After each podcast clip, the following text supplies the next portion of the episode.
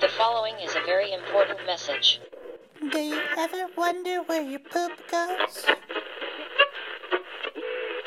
Well, Aries, it seems like we have come to the end of another season of Happy Horror Coffee Break, old time horror radio show. Then why does it still feel like an eternal hell?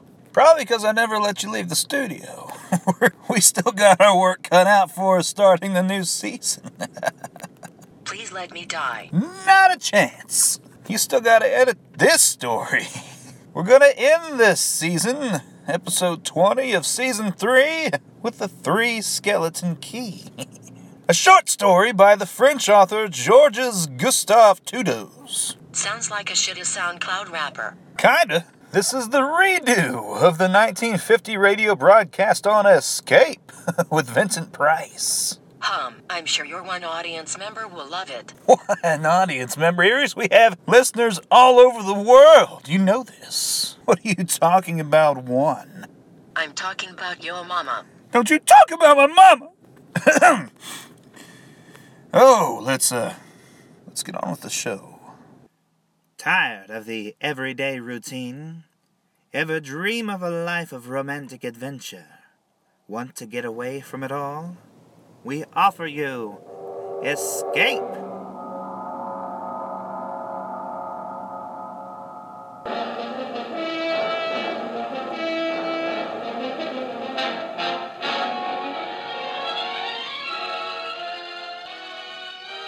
Escape, designed to free you from the four walls of today for a half hour of high adventure. Tonight, we escape to a lonely lighthouse off the steaming jungle coast of French Guiana in the nightmare world of terror and violence as we bring Three Skeleton Key, starring Vincent Price.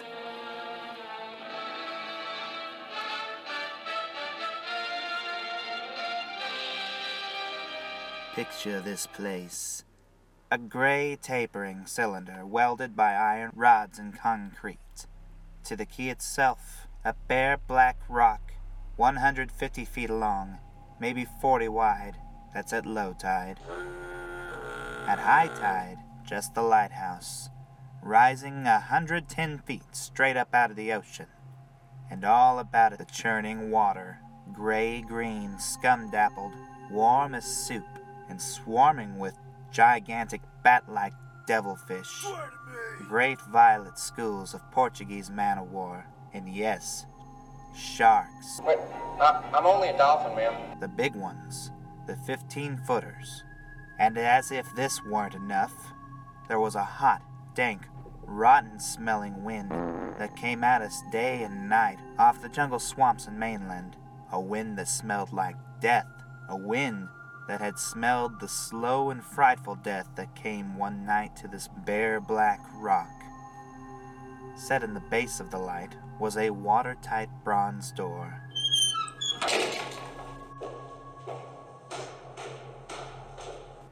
And in you went, and up, yes, up and up, and round and round, past the tanks of oil, and the coils of rope, casks of wicks and racks of lanterns, sacks of spuds, and cartons and cans, and up and up and up, round and round.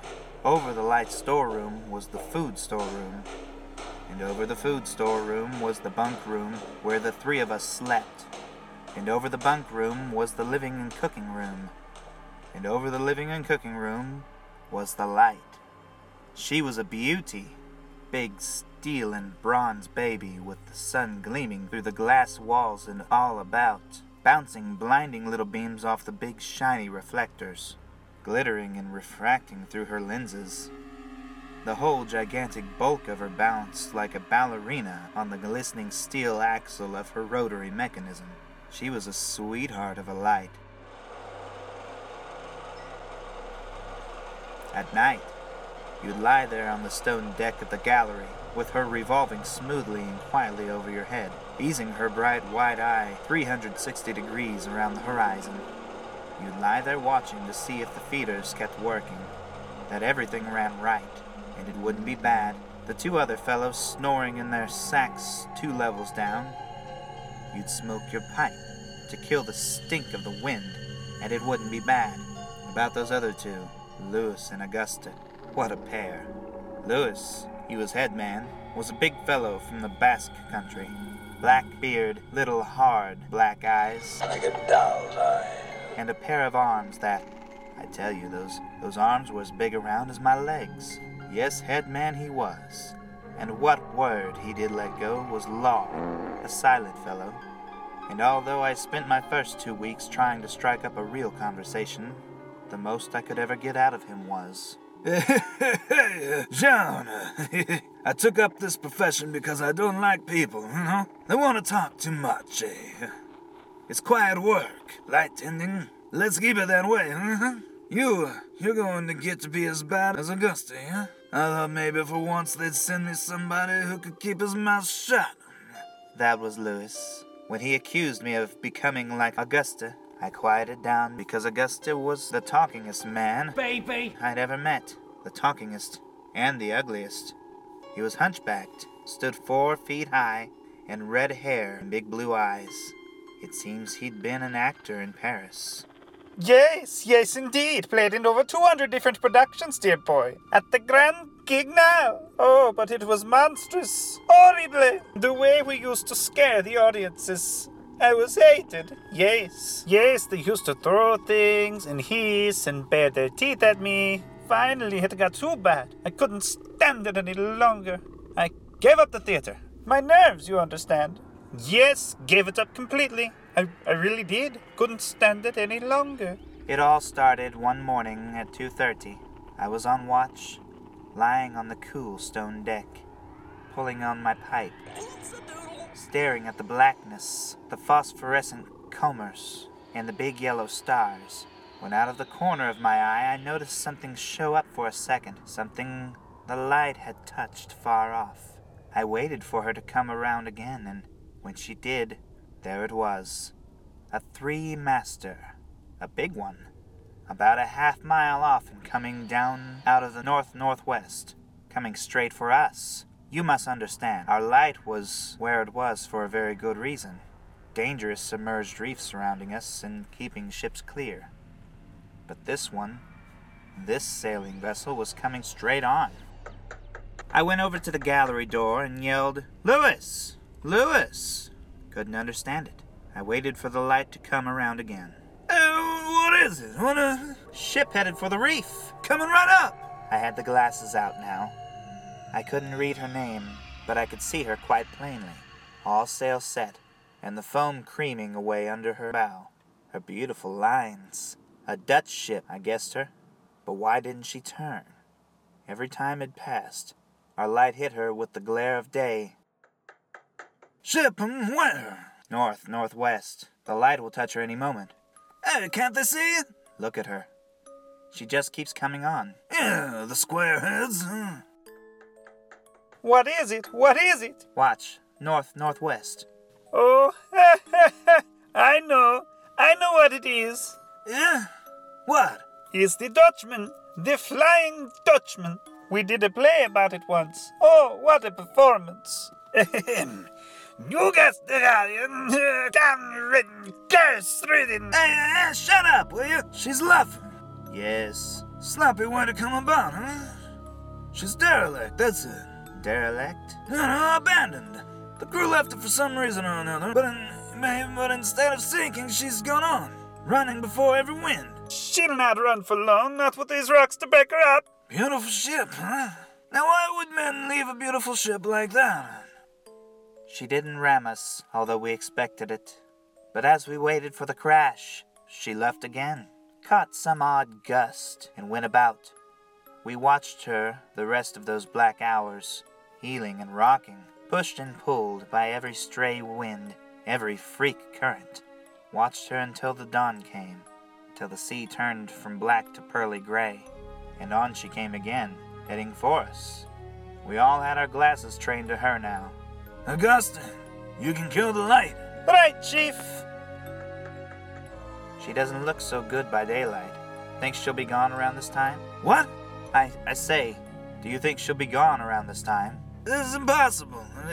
Absolutely impossible. What? Here, take my glasses. They're better than yours. All right. What is it you're. I had to focus. And then my breath froze in my throat. The decks were swarming with dark brown carpet that looked like a gigantic fungus, but undulating. And on the masts and yards, the guys and all, were hundreds. No, thousands. No, mi- I don't know. An endless, inestimable number of enormous rats. See them? Yes, I see them. Now we know why she's derelict, eh? Yes, now we know. See, what are you two doing? Here, give me a look. yeah, give him the glasses. Take a good look, huh? You chatterbox. Give you something to talk about. She's still heading for us. Yeah. If she's going to turn, she'd better turn soon. Suppose she doesn't, huh? You mean, suppose she piles up on the key? It is low tide. Yes. Yes, it is. Where's all the conversation, Augusta? hey, here, want the glasses again? You want another look at? No, I. No! She's still coming on. Go away! Go away! Turn, will you? Turn, I say. I pray you turn. The ship breaks apart on the reef. She's cracking up. The rats look underwater like a carpet. They're swimming, Sure, they're swimming. Those are ship's rats. but they're swimming for the rocks. Uh oh! The door below! It is open! Come on. Down we went, racing down the stone stairs, taking them three and four at a time. Scared? You bet we were scared. Augusta, you get the windows. Maybe they can climb, and we don't know. Right, Chief, but hurry! Hurry! Look, see them? No. Oh. Oh, yes, I do. Up the other end of the rock. Look at them. Millions. They smell us, eh? Here they come. Close the door. Can't. Can't. It's stuck. Here, let me. Uh, mm. Made it. that was close. Got one in. Look, there. Get him. Come- back here. He was as big as a tomcat. Bigger. His eyes were wild and red. His teeth long and sharp and yellow. He went for us, starved and ravenous, and we fought that one rat all over the room. It was, oh, believe me, I do not exaggerate. It was like fighting a panther. Got him. We better get aloft. As we ran up the winding staircase, we passed the tiny windows at the various levels, and at every one was thick, raving, wriggling, screaming curtains of brown fur. I was ahead of Lewis, and I dreaded each successive level. Suppose they had found a way in. Look at them! Would you look at them? It's a nightmare. Oh, would you look at them? The air of the gallery was thick and fetid with the stink of them. The light was dim, brown, filtered through the crawling mass that swarmed over the glass all about us. We could not see the sky. Nothing, nothing but them, their red eyes, Doll's eye. their claws, their wriggling, hairy snouts, their teeth, the rats. They screamed and howled and threw themselves against the glass. They were starving, and we three, we stood very quietly, very, very quietly in the corner of the glass room under the beautiful light. And we waited. Oh, what can we do? Take it easy, old man. Take it easy. I can't. I simply can't. It won't do any good to stand here and shake. Yeah, that's right. Anybody, anybody want a cigarette? Oh, yes. Oh, me, me, me, me. I want one. Good boy. We've got to keep calm about this thing, huh? Here's a light. oh, they don't like the fire, do they? Guess not. Give me another match. They don't like that match. oh, turn the lights on. Don't rile them, Augusta. Oh, give me more matches. I'll strike them and strike them and strike them and strike them and strike them, and maybe they'll get scared and go away. They won't go away. Not until, Finish it, Chief. Not until what? not until they've been fed. You can take just so much horror And then you can get used to it. And they were interesting to watch.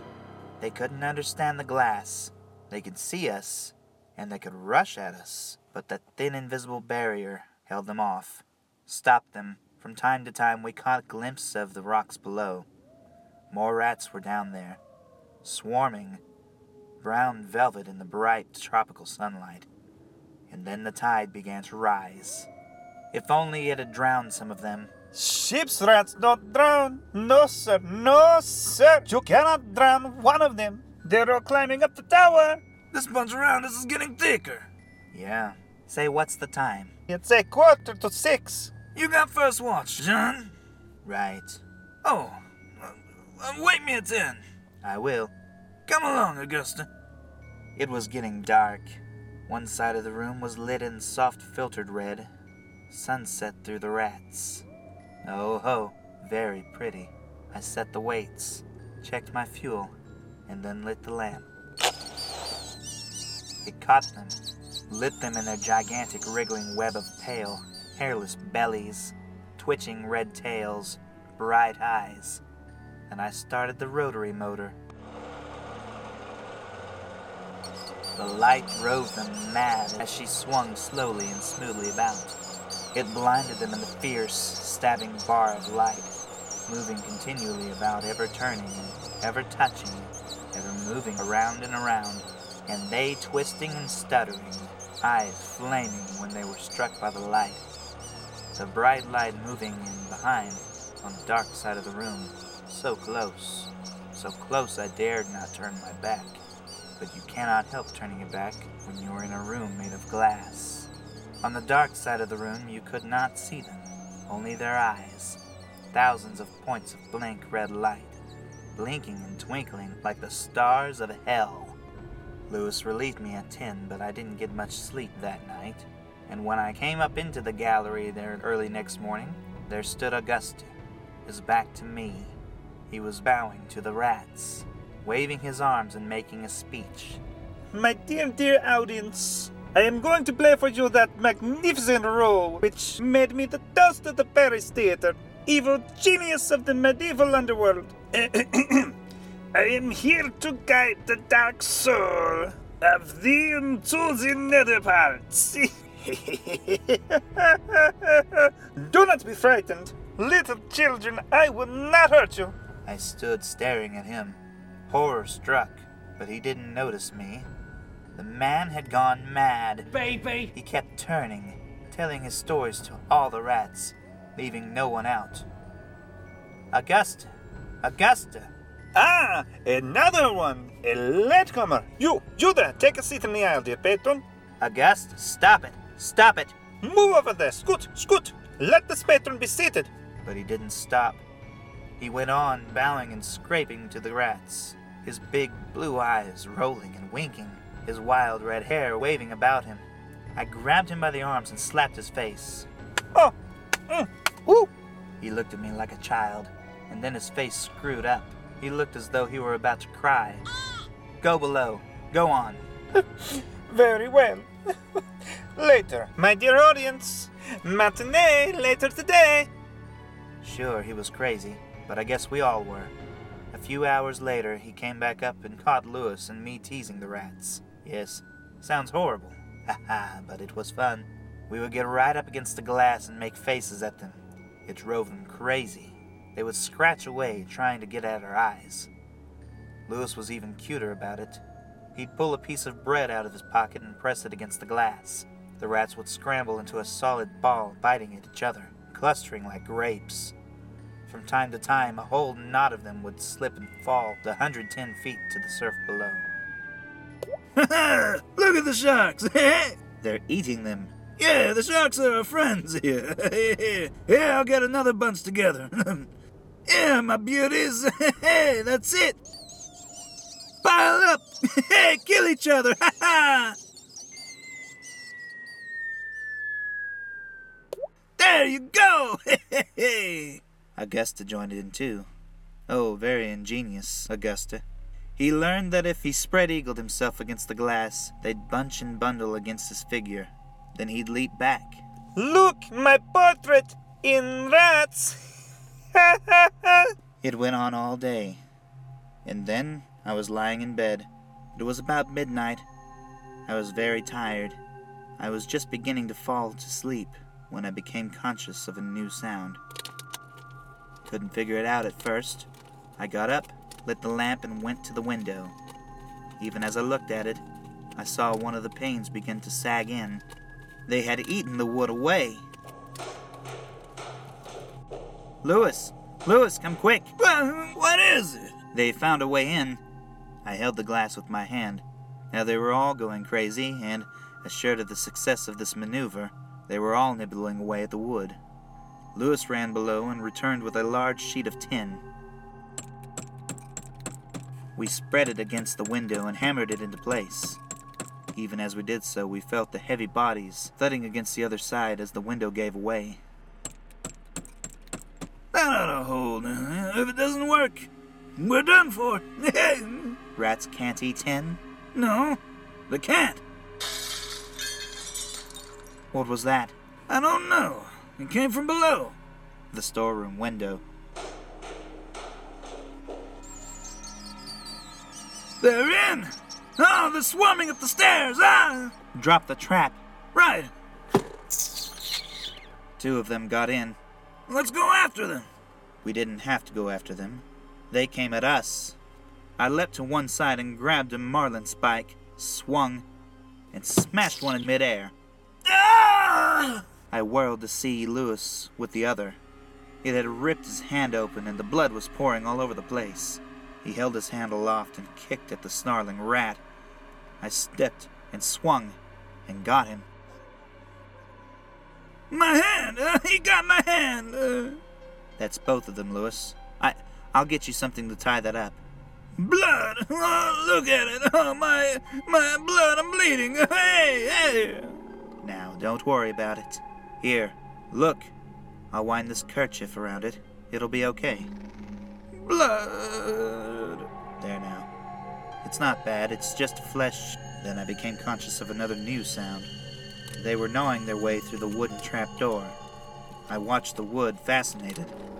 And even as I did, it began to give way, and a bristling, whiskery nose showed through. Lewis, we've got to go up. Next level was the living quarters and the kitchen. I slammed the trapdoor there too. But it too was wood. My my blood. What what are we gonna do? I don't know. They'll be through this one in a moment. The gallery. The trapdoor in the gallery is metal. Good, come on. We made it. We lay across the trapdoor, exhausted, while below us the rats took over the entire tower. I could hear them howling and fighting over the food supply and our water and our leather. And all about us, the others screamed and glared in at us, swayed in a tangled mass, hypnotized by the ever turning light. By morning, the air in the little room was horrible. Until now, we'd been getting air from the tower below. Now that was sealed off. So was all our food and water. We lay exhausted, panting, waiting, waiting. The hours crawled on. I was almost dozing from fatigue when I saw a sight that brought me to. Fast. Would you like to come in, my darlings, my beauties, would you? I alone hold the powers between life and death, and I can let you in. Augusta was standing by the glass, and in one hand he held a wrench. He was tapping the glass gently, not quite hard enough to break it. I eased myself to my feet slowly, very slowly, tiptoed toward him. All I have to do is just tap a little harder. tap a little harder. Ooh, ah, hey. I tackled him. I found a coil of wire in the toolkit and I trussed him up, fastened him to a stanchion in the center of the room. Lewis was of no help. He lay on his side looking at his bloody hand, weak and sick as a baby. So there I was, a lunatic and a coward for a company, and all about, watching our little drama, was the rats. The day dragged by. The supply boat wasn't due for another 12 days. I don't know what they could have done if they had come. We had only one way of summoning them, and it was to shoot off distress rockets. But the rockets were four floors below. And even if they'd been right there in the gallery, I couldn't have opened a window to fire them. That night I tended the light, but its flame was devouring our oxygen. The following day we lay thirst tormented, starving, waiting, and the following night I again tended the light, but the small supply of spare wicking we kept in the gallery had become exhausted and quite suddenly. About midnight, the light went out. Nothing I could do. The wicks were stored three levels below. Nothing I could do. Nothing. From time to time, I'd strike a match to see the clock. And when I did, it lit up the million red eyes about us. All about, watching, waiting. Below it had grown quiet. They'd cleaned us out, and now they too were waiting. All waiting. And then the rats, quite suddenly, were silent. And then I heard it. And then I saw the sky and the stars. The rats were gone. I went to the glass. Out there in the water, a small freighter, a banana boat, showing a few lights, came softly and innocently at us. The light was out. They didn't know. I wanted to open the windows to call out to them, to warn them somehow, but I was afraid. She grounded very softly on a reef not 200 yards from the key. Grounded so gently that the man playing the cornet was he a passenger or crewman or watch? He didn't even stop playing. They tried washing her back off. I could have told them to save their fuel. The tide was rising. Would have floated her free. And I waited. That's all. That's the story. The sun came up and there wasn't a rat on the whole key. Every last one of that terrible army had left us, gone back to sea on their new ship. Augusta, insane asylum. He never recovered. Lewis, they took him into Cayenne, where he died of blood poisoning from his bite.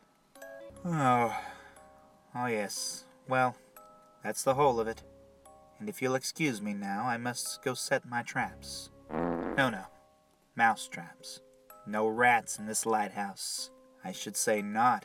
Life in the lights isn't bad, but sometimes when I see a strange vessel approaching, I get a little nervous, sure.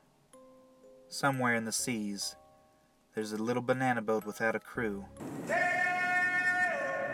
That is, without a human crew.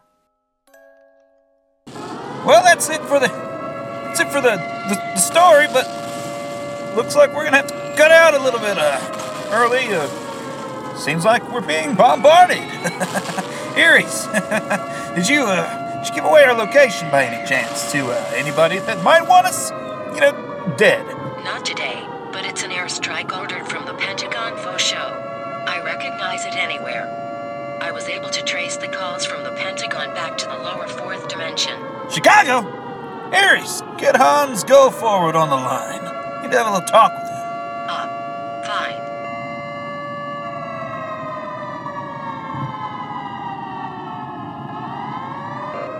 It's Brent. He swears it wasn't them, but he did see Seabot sneak into the other room with the office phone.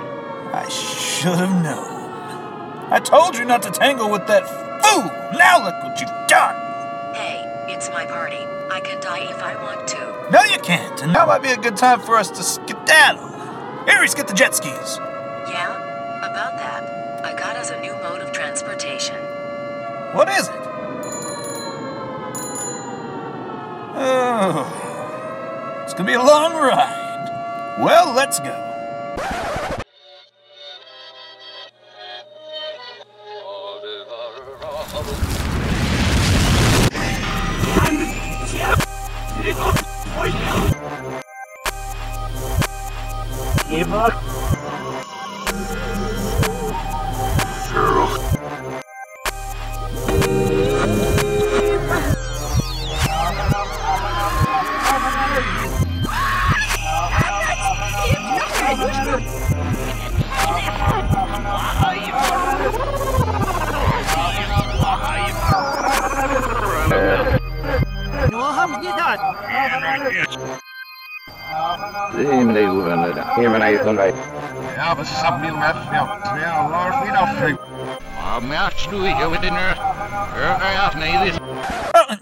Enjoy your coffee break.